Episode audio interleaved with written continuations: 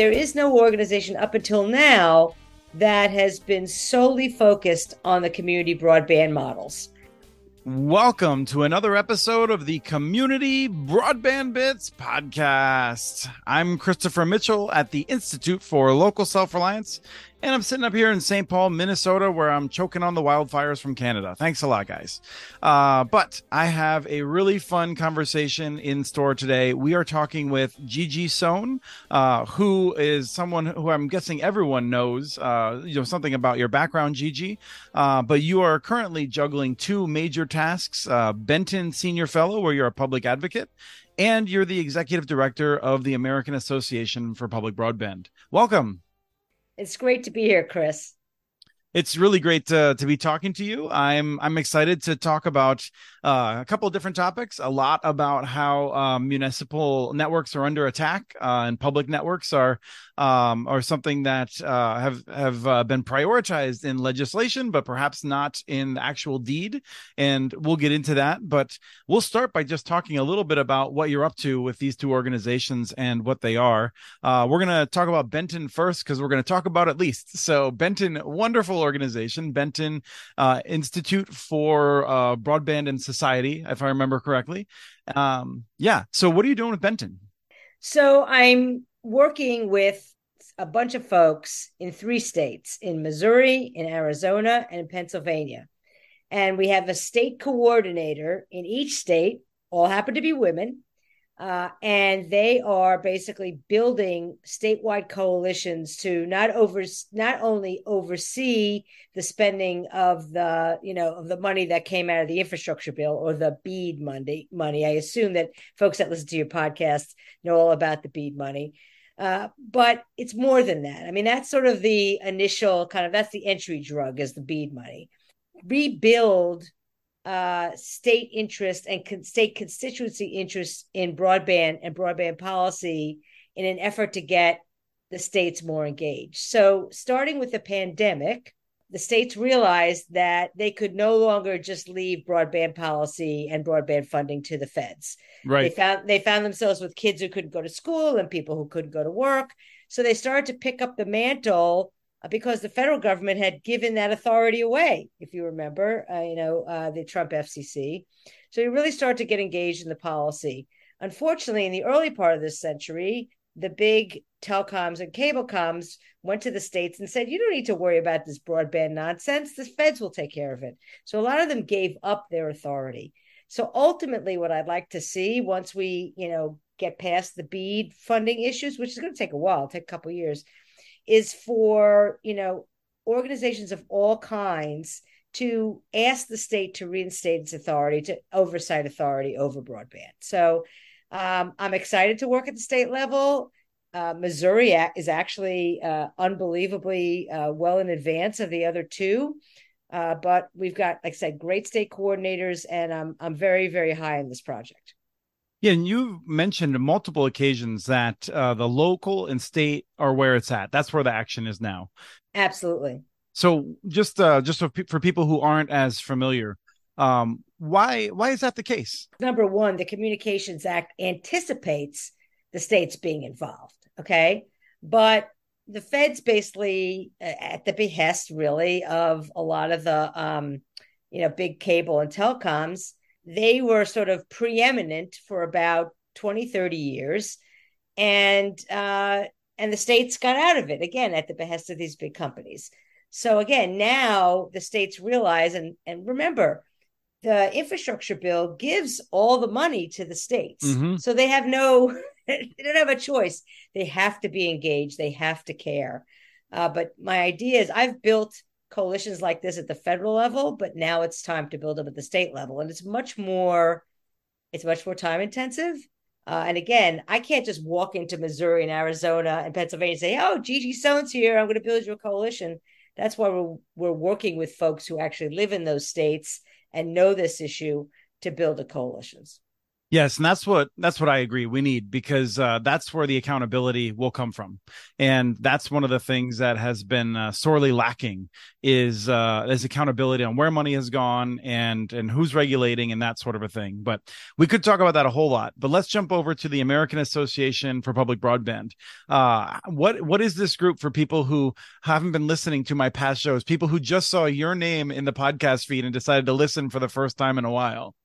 So AAPB is the only trade organization that is 100% dedicated to the promotion and defense of community broadband. So there are other trade associations that focus on getting fiber out there, fantastic. You know, they focus on, you know, ensuring that, you know, rural communities and tribal communities get connected. This is all great. But there is no organization up until now that has been solely focused on the community broadband models.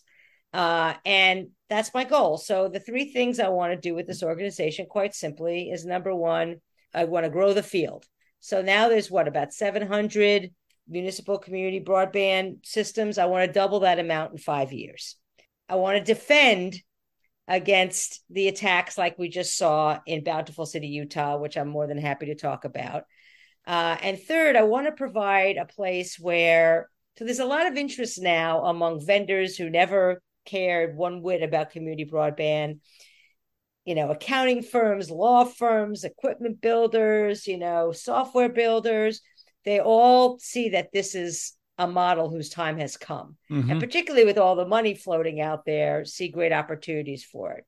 I mean, I want to give them an opportunity to talk to communities about working with them. Uh, and and similarly, if there's a community thinking about building and don't you know don't have the slightest idea, I want to provide them the resources. But the, the main two things really are to to promote, promote, promote, and defend, defend, defend. And you said thinking about, right? These don't have to be communities where they've already voted to put money into it.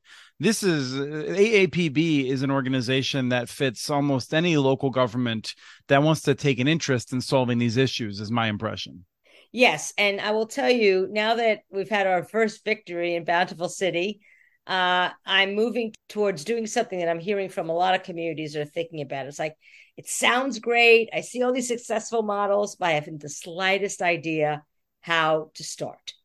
So I want to create a toolkit, a primer, uh, a series of webinars that basically walk uh, community officials through this is how you do it. And following on that, start a mentorship program. So, you know, you've got all these communities in Utah and Colorado and Tennessee and North Carolina that have done it and done it successfully.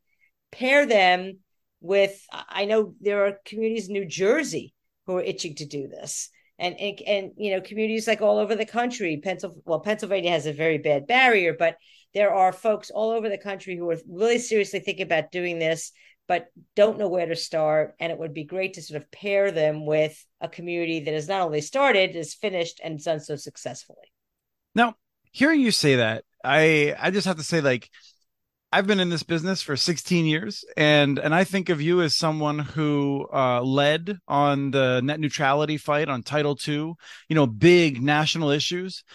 You, um, you know, municipal broadband has been a loud niche, but it seems to me like you're seeing a very strong future for this, well beyond what it's done in the past. Which is, you know, and despite very high profile successes, you noted there's 700 out of like tens of thousands of municipalities.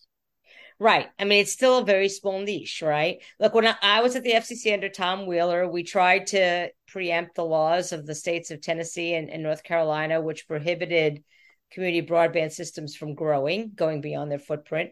We didn't succeed, uh, and the federal government, frankly, has very limited power unless Congress would like to pass a law. Which let's not let's not put down any money on that, right?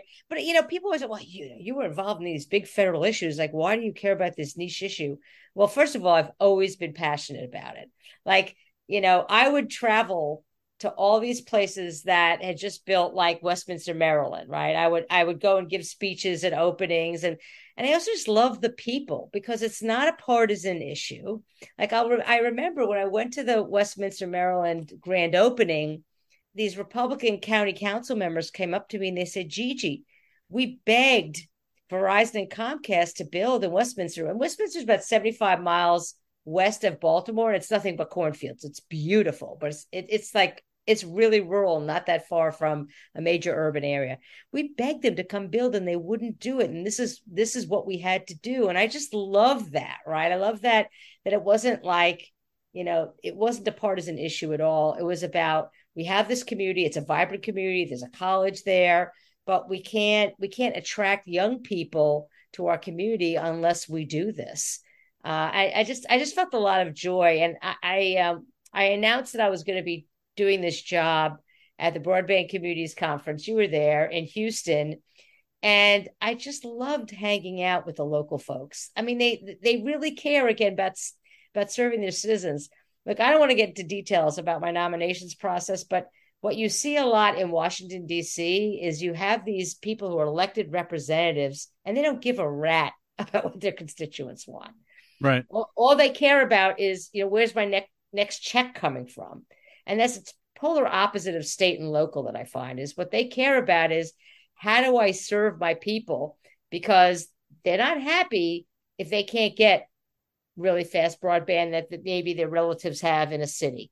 So it's just it's a it's a different level of of it's community, right? But it's a mm-hmm. different mm-hmm. level of of camaraderie, and I really enjoy it a lot.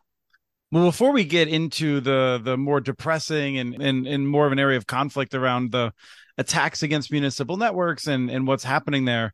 I didn't want to i want to put this in context because i feel like too many people think of this uh, the internet as something that's baked. Like we kind of like it's it's done it's mature. And you're someone that has worked on radio and television and you have a perspective i think of those industries and knowing that the internet is still developing and we could lose it. Like we could we could lose it kind of like we lost cable tv and, and broadcast radio. Uh, so just a word on that if you don't mind no, absolutely. I wouldn't call it mature. I'd call it immature. I mean, we really are at an inflection point. I mean, first of all, like the federal government is throwing tens of billions of dollars uh, to get everybody connected. And we have to make sure that that's successful because the federal government between 2010 and 2020 spent about depending on who you talk to 50 and 75 billion dollars to get everybody connected and they failed and they failed miserably so just the fact that money is getting thrown at making sure mm-hmm. everybody's connected uh, is no guarantee of everything anything and everybody is admitting even you know folks in the government that that kind of money 45 billion or it's 47 billion if you look at the middle mile money, the tribal money, is not going to do the trick. There's got to be other investment. So we are at a critical time for making sure everybody gets connected. And that's just the connection. And there's a whole nother conversation to be had about, you know, the you know, the content and the services that, you know, I I, I saw my Twitter feed turn into X and I just didn't I just was so discouraged, you know. So, but you know, look, even the the access part, there's still a terrible risk, and, and particularly, I think we'll talk about, you know, how this how this program, this forty seven billion dollar program, could go awry, of just giving it all to the same gatekeepers, uh, who you know made net neutrality necessary, uh, and who you know uh, who are charging still ridiculously high prices for something that should be practically a commodity at this point. So, yeah, we are in a very tenuous time. I would say both on broadband access, which is really what I focus on, but also just on the future of the internet as a tool for democracy, as opposed to a tool for just hate and trolling and just you know, and and and and bad health. There's so much that broadband enables that's good. We can't let it be captured by the the, the folks that are bad. Yeah, no, I'm I'm sharing that vision. And what's nice is, as you know through your career, is that there are voices on all sides who uh, share our vision for a vibrant, democratic medium, not just uh, one that's controlled by the people that can write the biggest checks. Correct. Um, so the uh, the attacks on the municipal networks are coming fast and furious. You you started at AAPB right right as Bountiful Utah was was uh, suffering one. So tell us what was happening there. I'll tell you all about the road to Bountiful. It's Bountiful City. The city went through like a three year process to, you know, to figure out how to own its own network. And they went to the incumbents who were CenturyLink and Comcast first and said, okay, this is the network we want. Would you like to work with us? And they said, yeah, not really interested. We're we're we're cool with what we're doing, you know, delivering slow and expensive broadband. We're we're, we're cool with that. Mm-hmm. So they underwent a feasibility study and they had an RFP process, which again, the incumbents were invited to apply to. And in May of this year, the city council voted by a 5 0 unanimous decision to partner with Utopia Fiber, which provides uh, network services throughout open access services throughout the state of Utah and also in Bozeman, Montana. And I think they're also probably going into Canada. They decided to contract with them. Again, no controversy, supported by the community. And in June, a group called the Utah Taxpayers Association, which, you know, is very vague, as many dark money groups are. Like you don't know who runs them, you don't know who's on their board, you don't know who funds them. Uh, hired a group called Gather Utah to gather signatures to put the decision whether to move forward with this network, which had already been decided by the city council, to a vote on the November ballot. Okay, and these are signature gatherers that only get paid if they get get a signature. So they're going around to homes, and by testimony in front of the city council, Many of them said, oh, well, we represent the government. Many of them said, we support the fiber broadband project. So, you know, people, you've probably done it. I've done it where, oh, it sounds great. You know, set the signature. Uh, and had they succeeded, which they did not, we found out last week, yay, uh, they didn't have enough signatures of registered voters to put this to the ballot, but they did at one point. But the city council really pushed very, very hard to get people to remove their signatures from the ballot. And I did have this op ed in the Salt Lake Tribune, which I hope raised the profile. I will tell you, I heard from a lot of friends who live in the area, including a former mayor of Salt Lake City, a guy named Ralph Becker, all said, Oh, we saw this. It was great. So hopefully I had a role in raising the profile and just saying, okay, these are deceitful tactics. You don't know who's behind them. We can guess who's behind them. Uh, but in any event, this is not what they say it is. And in fact, many, many, many people took their names off the petition. So the petitions fell short. And had they succeeded pushing the question to November, well, first of all, shovels were supposed to go into the ground this month, July. Well, obviously, you know, it's not going to happen. It's not going to happen in August. But had they succeeded in pushing it to November, given construction schedules and mm-hmm. the and the weather and everything, it probably wouldn't have been started Network probably wouldn't have been started till next April. And Utopia would have had to reprice a lot of things, right? Because prices go up. So it would have cost, you know, by some estimates, would have cost the city another million or two uh, to complete the project. This is assuming it got over the finish line, which it probably would have, right? That I think the members of the community would have voted for it, but it would have, it just would have, you know, uh, put in so much delay. And you know, look, the companies would have had four more months to try to convince people to vote against it. They'd make up some nonsense reason why they should vote against it. So this was a huge victory uh, for Bountiful City. It's a huge victory for community broadband, and I, I consider a victory for AAPB as well. Yes, I, I, absolutely think so because without a coordinated response, then uh, people would not have been out there taking their names off of it, and uh, it wouldn't have been raised to that level of visibility. Uh, we saw this before in Longmont, Colorado, when they in 2009 had an election, and uh, Comcast via the the Colorado Cable Association dropped at that point a record amount of money on the election and uh and and we heard was that you know people voted no like 60 65% and then afterward we're like wait what did i vote no on? You know and that's when they did their research and they immediately started going to city council and saying we want to redo. Like we want to do it over again. So these tactics work right? Longmont would have been built two years earlier if not for that. So um there's a real history of these things working. This is not, um, this is them throwing sand in the gears, uh, delaying, uh, the time in which they would lose a monopoly. And that's what we see. Um, you know, and, and you mentioned the taxpayers group. Um, uh, I don't think you've ever been approached by a taxpayers group on all the work that you've done, uh, that said, you know what, we're really concerned about this money going to AT&T, right? Like it's not something that happens. No, no, it really does not. And and uh, again, this wasn't going to affect the taxpayers because they weren't they weren't using tax bonds. So it's just a bunch of nonsense. And again, it's it's it's companies hiding behind dark money groups, hiding behind a second dark money group like the Gather Utah. You couldn't mm-hmm. figure they didn't even have a website, couldn't even figure out who they were either.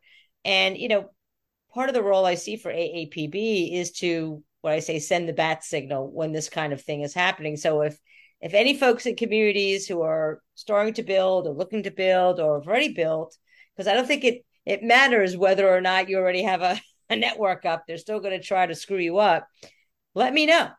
G gsohn at aapb.us. Let me know if this is happening, and I will do my level best uh, to raise the alarm. And uh, it's it's nice to have a, a, a first win. I've only been doing this for six weeks, and uh, it's it's good to to start off with out of the box this way.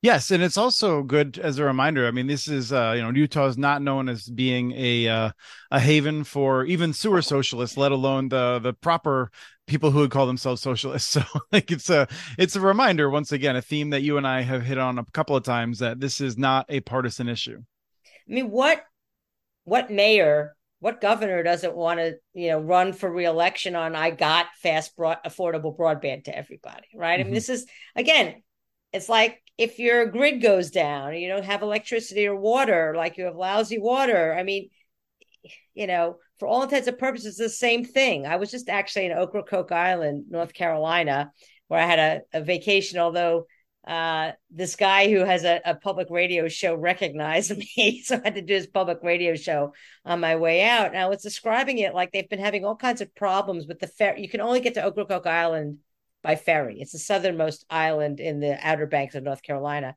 I said, it's just like the ferry, right? Yep. I mean, if, if it doesn't work, people are not going to stay for any length of time on Ocracoke Island because they, they, you can't telecommute. Uh, you can't. And, and by the way, the only way you get medical care for more than a cold in Ocracoke Island is if you either have telehealth or you get medevac out of there. So having rural, you know, real strong rural health care is is is really, really important. So you're starting to I'm starting to just hear from these small communities saying places like New Jersey, the state of New Jersey saying, we're you know we're so dissatisfied with the service we have this has got to be better if we're going to attract business if we're going to attract tourists if we're going to attract residents young residents so it's it's pretty universal. But now again, my challenge is to get the tools in people's hands and get them to overcome whatever fear they might have about doing this because it's not a small thing. You know that. You know this, Chris, right? It's yep. not a small thing to build this network. It it takes foresight, it takes money, uh, and it takes a thick skin. And this is what was amazing. The, the Bountiful City City Council, you kind of look at them and they're mostly young and you know, they punch back you know, they had a special town hall, which was either seen or attended by 1,600 people. It's not a big city, okay, uh, on this on the whole issue of the of the of the petition and the and, and the broadband network. So people cared deeply about it, and they were like, "No, we're not just gonna." We made this decision. We spent three years doing all these studies and doing this right, and we are not going to be waylaid by you know some industry backed dark money group. And so I give them all the credit in the world. Yes, and I would I would highlight a couple of things there is where we're going to move into BEAD in a second. BEAD BEAD is primarily for uh, folks that don't have anything. But if you're talking about Bountiful, if you're talking about most cities in New Jersey, we're and similar with other areas that Utopia has expanded into, these are areas where there is a, a level of service that uh, the FCC maps would show are totally served. Right? There's some level of cable and sometimes even in New Jersey fiber optic service because Verizon has built so much of that. But but in many cases it's not getting the job done whether that's affordability or something else and so that's something that aapb uh, will be working on is both areas that have no service but increasingly areas that have something but it's not getting the job done yeah, and you and I have talked about this, right? You know, about whether community broadband is probably going to be more in those, you know, in those gap areas or filling mm-hmm. the gaps as opposed to going out to far out rural areas. I, I hope it could be both, but I think I think you're right. It's probably going to be more the former than the latter. Yeah. So BEAD came about. The the Biden administration, to its immense credit, uh, came out and said we want to fix all the markets. We want to do all this. We're going to put hundred billion dollars into it. Um, Congress disagreed, uh, but still kept a lot of the the the idea that that this would be um, it would it would have to be eligible to all uh, cities and public entities and tribes. Um, and then um, they also put a lot of other rules that I've spent a lot of time complaining about. I'm not going to rehash those here. Um, but um, I, I, think you, as you've been dealing dealing with this, are starting to get more and more concerned about whether cities truly are going to have a shot at this money. Yeah, I am concerned, and I don't want to put blame on. I, think what happened here is a a combination of things. Is number one, you know, the the infrastructure bill was passed what in September of 2021, right? It had very short timelines, uh, and you know the head of NTIA, Alan Davidson, is a great guy, I think is you know doing a really good job. Did get on board till January. At that point, he had what like four months to sort of do the initial ro- rules. So everything's been you know fast, fast, fast a lot of the, the, things that I'm concerned about, or at least one in particular, was borrowed from the FCC, and I think it was misguided. I'll talk about that. That's the requirement that uh, a, a sub grantee have a letter of credit. Mm-hmm. Um, so I think things were, you know, because of the rush, rush, rush, things were kind of borrowed quickly without maybe fully thinking about how they might impact uh, the folks that um, you know that that might want to go for these grants. And then there's just the political expediency. And we saw this with the RDOF, right? Where, at, you know, right before the, the 2020 election, Ajit Pai pushes out, you know, $9 billion of the, or was it $16 billion, excuse me, of the RDOF and gives it to a whole bunch of entities that couldn't build and they should have known couldn't build. Uh, and they went ahead and you know pushed out the money anyway because they wanted you know then President Trump to be able to say, "Oh, look at all this money I gave to rural areas. Look, rural folks, I'm serving you," even though it, a lot of those grants were not really serving uh, rural folks. So they, I, I think there's a similar desire among the Biden administration. It's understandable, but it concerns me because I don't think speed makes necessarily good policy in this space. Right. We don't want to go too slow. We don't want to go too fast. There's a middle ground we need to be hitting. There's a middle ground we need to be hitting. And, you know, look, the money is not going to go out by 2024 anyway, right? The timelines. But I think they want to be able to say it's just about here. Like they mm-hmm. did the they would the White House had a huge uh, gathering uh, when it announced the allocations to the different states, and you know the numbers were kind of mind boggling, right? I mean, what Texas got $3 billion. I know Missouri, which I'm working in, got 1.8 billion. So, you know, they want more of those kind of moments where they could say, look at what President Biden has brought to your state. But again, you know, sometimes rushing things allows for things not to get fixed that maybe need to get fixed. So I don't know if there's any way to slow things down, but I'm hoping that all the concern that I'm hearing from a lot of folks at the state and local level, even at the federal level, uh, to get some of these problems fixed will it will still happen. I mean, again, it's I, I understand NTIA is feeling overwhelmed. You know, the FCC has a role to play in this as well. But if you don't do it right, then we're just going to repeat the same mistakes that we made for, between 2010 and 2020. And who wants that? Right. We're not going to get into it. Uh, I have uh, perhaps over ranted on the uh, the data that we we still don't have that's accurate. But um, but let's talk about that letter of credit. Uh, and for people who are interested, um, I feel like Connect Humanity put out a recent blog post that that goes over some of the numbers to help people get an appreciation of of just what a hassle it is for both local private companies as well as um, there's additional hurdles for public entities. So so when you say letter of credit is a is one of your big concerns, why is that? Well, because you you have to put aside so much money to get the letter of credit. A, a, a, small local community doesn't have that. A small business, a minority owned business, a woman owned business is unlikely to have that kind of money to just stick in the bank until you're done in four years right? The big guys, even though I'll tell you, they're complaining about it, they hate it too, but they can do it, right? I mean, you know, I, you've got to put aside 25% of whatever your grant is. That's going to be, you know, maybe tens of millions of dollars. In a lot of cases, you know, the small entity, they don't have any money until they get the grant, mm-hmm. right? So, w- where are they going to get money for cash flow and that sort of thing? Where are they going to find this money? Uh, look, I am not unsympathetic to the desire of the federal government to make sure that its investment is a good investment, right? That make sure that the networks are being built and that there's some accountability. But there are other ways to do this with smaller entities. You can have performance bonds, you can have insurance, you can have some other guarantor other than a bank. And what's interesting is I was on a phone call. If anybody's interested uh, in getting more involved in this issue, there is Light Reading just had a, a story about um, a new coalition that AAPB is part of. Uh, and I think Benton will probably be part of too, I hope. Uh, that is pushing back on the letter of co- credit requirement, but also proposing alternatives. It's not enough to crab. You have to have a you have to have an alternative. If anybody's interested, again, they could just email me at gsohn at aapb.us. People are interested in joining the coalition, they should let me know.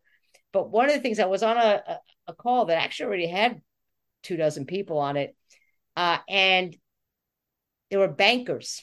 A lot of bankers were on that call. Mm-hmm because they know they would be able to issue these, which I I found actually somewhat surprising because I think they want to back they want to back these programs, but you know they know these entities can't get letters of credit. So um, this is a big one. I think I think of of of I've got four concerns, but of all the concerns, I think this one is is the biggest one. And again, it affects Muni obviously, but also affects the other kind of diverse networks that we want right? If we want to just throw it all to, you know, to the the big cable coms and telecoms, then this works just fine. But you know, that wasn't the purpose. If you recall, very early on in the conversations about broadband policy and the infrastructure bill, the Biden administration actually wanted to give a leg up to community broadband. Yes, they wanted competition. Yes, exactly. Right, exactly. That was that was you know all part of the big competition agenda that my friend Tim Wu put together, and that got pushed aside. Eh, you know, uh, in uh, and instead it says, well, you can't exclude these non-traditional uh, uh, broadband providers. Okay, that's fine, but when you have rules like this that just by effect disadvantage them, then you're going in the exact opposite direction from where you started. Yeah, Doug Dawson has outlawed some of the labor ones as well. So I don't know if those are on your list of four, but um, I think one of the other things on your list is that states may still not really give a uh, actual shot to uh, public entities to get the money. Yeah. So even though the law, I'm a lawyer, I haven't really practiced it in a long time, but you know, one of the things I learned as a baby lawyer working for a guy named Andy Schwartzman at the Media Access Project was if the law is clear, then that's the end of the matter Okay, the law says that you cannot exclude non-traditional broadband providers, yet the NTIA's notice of funding opportunity, the NOFO, says, well, you just have to tell us if you're going to screw them. And I just, I don't understand that. I, there was, you know, there was an opportunity. I understand the pressure, but you have a law that says this. All you need to do is recite it. Mm-hmm. Okay. Now, do I expect that in the states where, you know, the law says no way, no how over our dead bodies, you will have a, you know, community broadband network? There's no community broadband network there to favor or disfavor.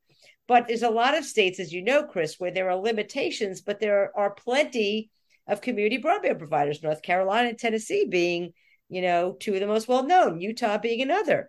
Well, can those states can they exclude them? Could they prejudice them in any way, or in any state, whether you have a restriction or not? And yeah, I I understand NTIA doesn't want to preempt uh, any law, but you know that there's a, there's a lot of space there between disfavoring community broadband and preempting the law. So I think the caution is it's a little too much caution for my taste again, if they can't clear up the ambiguity, then at least act in a way that makes it very, very clear. Like when they're going over these state grant applications, like, no, no, no, you can't do this. Nancy Werner went over this with me in episode uh, 498 of the uh, Community Broadband Bits podcast. And I highly recommend that because, um, like you, she's a lawyer. I'm not. Uh, and so, you know, I, I, offered a little bit of the sort of like uh, the pushback that I've been dealing with internally, which is that can I imagine a situation in which NTIA um, withholds money from North Carolina for some period of time? Like it's a little hard to believe in an election year, but that is also their job, and that is what the law says, and they should at least act like they're going to do that. Yeah, well, we'll see. You know, look, there's going to be a lot of pressure, um, but that's you know, again, that's what the law says, and that's again, if there was ambiguity in the law, I might not be happy, but I'd give them a little bit more rope. But there's no ambiguity in the law, mm. and at a certain point, you've got to kind of put your foot down and say, look, we want competition. We want a, a diversity of subgrantees. We don't just want the big guys to win everything. Uh, and that, you know, this is what the administration wants, you know, and this is what we're going to get. So, you know, maybe they purposefully were vague just to not invite any controversy at the get go. But I'm hoping by the time it gets to, and, and I will be talking to them once, once it gets down to brass tacks mm-hmm. and are you going to get your money or not? uh, I hope they are very, very, very careful about what the what the state is is intending to do.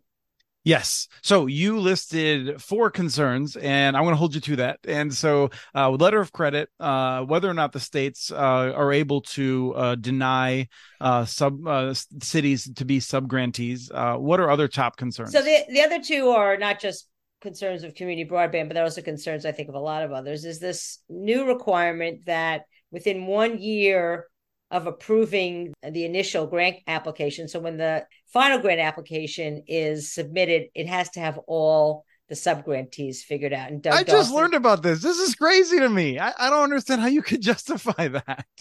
well, Doug Dawson did write a really, really good piece about how actually how long it actually takes to figure this all out and uh, it's just again, it just seems like a recipe to throw the money to the big guys. Yeah. Right. Yeah. I mean, because um as doug has explored in other areas as well uh, i can imagine that many subgrantees are wrestling with whether or not they can actually comply with so many different requirements that are yeah. so poorly spelled out some of which directly conflict with with how the industry does business. And I'm not talking about having to buy something from the United States that costs 25% more. I'm talking about the fundamental ways in which specialized labor works, right? Like a small ISP doesn't need a horizontal boring team necessarily if they're not doing it very often. And right. so like it's just it's very it's very complicated and I am deeply concerned uh, on the the show that I do with Doug uh, called Connect This. Uh, you know, we've been joking about whether it was sixty percent or ninety percent of the money that's going to the big companies, and every week that goes by, I'm like, oh man, it's getting closer to ninety in my mind, unless there's some serious changes in how NTIA plans to um, actually enforce these rules. Yeah, yeah. I, I, like I said, I hope that good policy wins over political expediency, and they take a step back and say, okay, or they're hearing from enough people. And I think it's critically important that, you know, folks weigh in with NTIA uh, and and express their concern because the last, you know, look, the um, what was the name of the program under Obama? I, I, it's BTOP. BTOP, yep. I, th- I, I thought BTOP generally went very, very well, but it, I think if you ask, you know, the the average person who knows anything about BTOP, whether it's success, they would say no and hell no. Right. There was right. a few awards that were demagogued, uh, yeah. but you know there was a lot of successful ones that uh, continued to provide significant yeah. gains to communities. And frankly, I mean, one of the things that I've seen is that the ones, some of the ones that were initial successes, have gone on to be less successful because they were captured, and the and the bigger companies that took them over did not adhere to the rules, and NTIA never bothered following up to enforce its rules on openness and things like that. I mean, I think enforcement is critical, right? Enforcement, accountability, which leads me to my last point. Yeah. Uh, point of concern. And that is the fact that those areas who've gotten RDOF and CAF awards, like, does anybody remember the Connect America Fund? That was a long time ago, uh, but they got 10 years to build a network. So it's still live that those areas, even though those areas are likely to go into a default, the, the, the, networks are likely to default on, on their promises, are still considered served. So I was on a call with an equipment manufacturer, I don't remember which one, who told me that in southern Mississippi alone, there's 25,000 census blocks that are covered by RDOF winners that are likely to default. Small now Mississippi is was one of the biggest grant recipients, right? I mean, it's Right. it's got some serious connectivity issues. despite AT&T getting uh, I think 300 million dollars all told from the Connect America fund Right. um which I just you know just you were you were there seeing those conversations I'm sure Yeah. you remember um um uh, O'Rielly saying that we need to get people a Chevy before we got them a, a Ferrari or whatever he was saying at the time and they didn't even get their dang Chevy like just just I mean it's just it's so infuriating so I'm sorry to jump in with that but like Mississippi is one of my my hotbeds cuz it's like you know it's a third of a billion dollars went to deliver nothing to people in Mississippi and now they're RDOF which may not deliver and just the promises that have been made and not kept. I mean, that's why I'm hoping cities in Mississippi are hearing this and, and joining to try and get their voice heard because uh, in many cases they don't feel like they're heard in the in the state legislature. I mean, that's one of the dynamics that we see there. No one's listening to those cities. Well, it's interesting because their senators, uh, Wicker and Hyde Smith, sent a letter to uh, Chairwoman Rosa Rosenworcel saying, you know, what could be done about this? And she just kind of, I don't know if you saw the, uh, uh, if you saw her response, it was just like, well, you know, we expect people to keep to their promises. It was a total punt, right? Uh, it was a total punt. And uh, what's been also interesting in the letter of credit, uh, the group that I met with last week is a lot of the folks were from Mississippi. And Senator Wicker is very, very interested in trying to do something about it. So, you know, what could be done? You know, one idea I've heard thrown around by a number of people, including some state broadband office leaders, is if you if you know you're on the road to default, you get a get out of jail free card. You know, you don't suffer. You just basically say, "Look, I can't, I can't do this." So it puts the it puts Right. those areas back on the map. Is it ideal? No.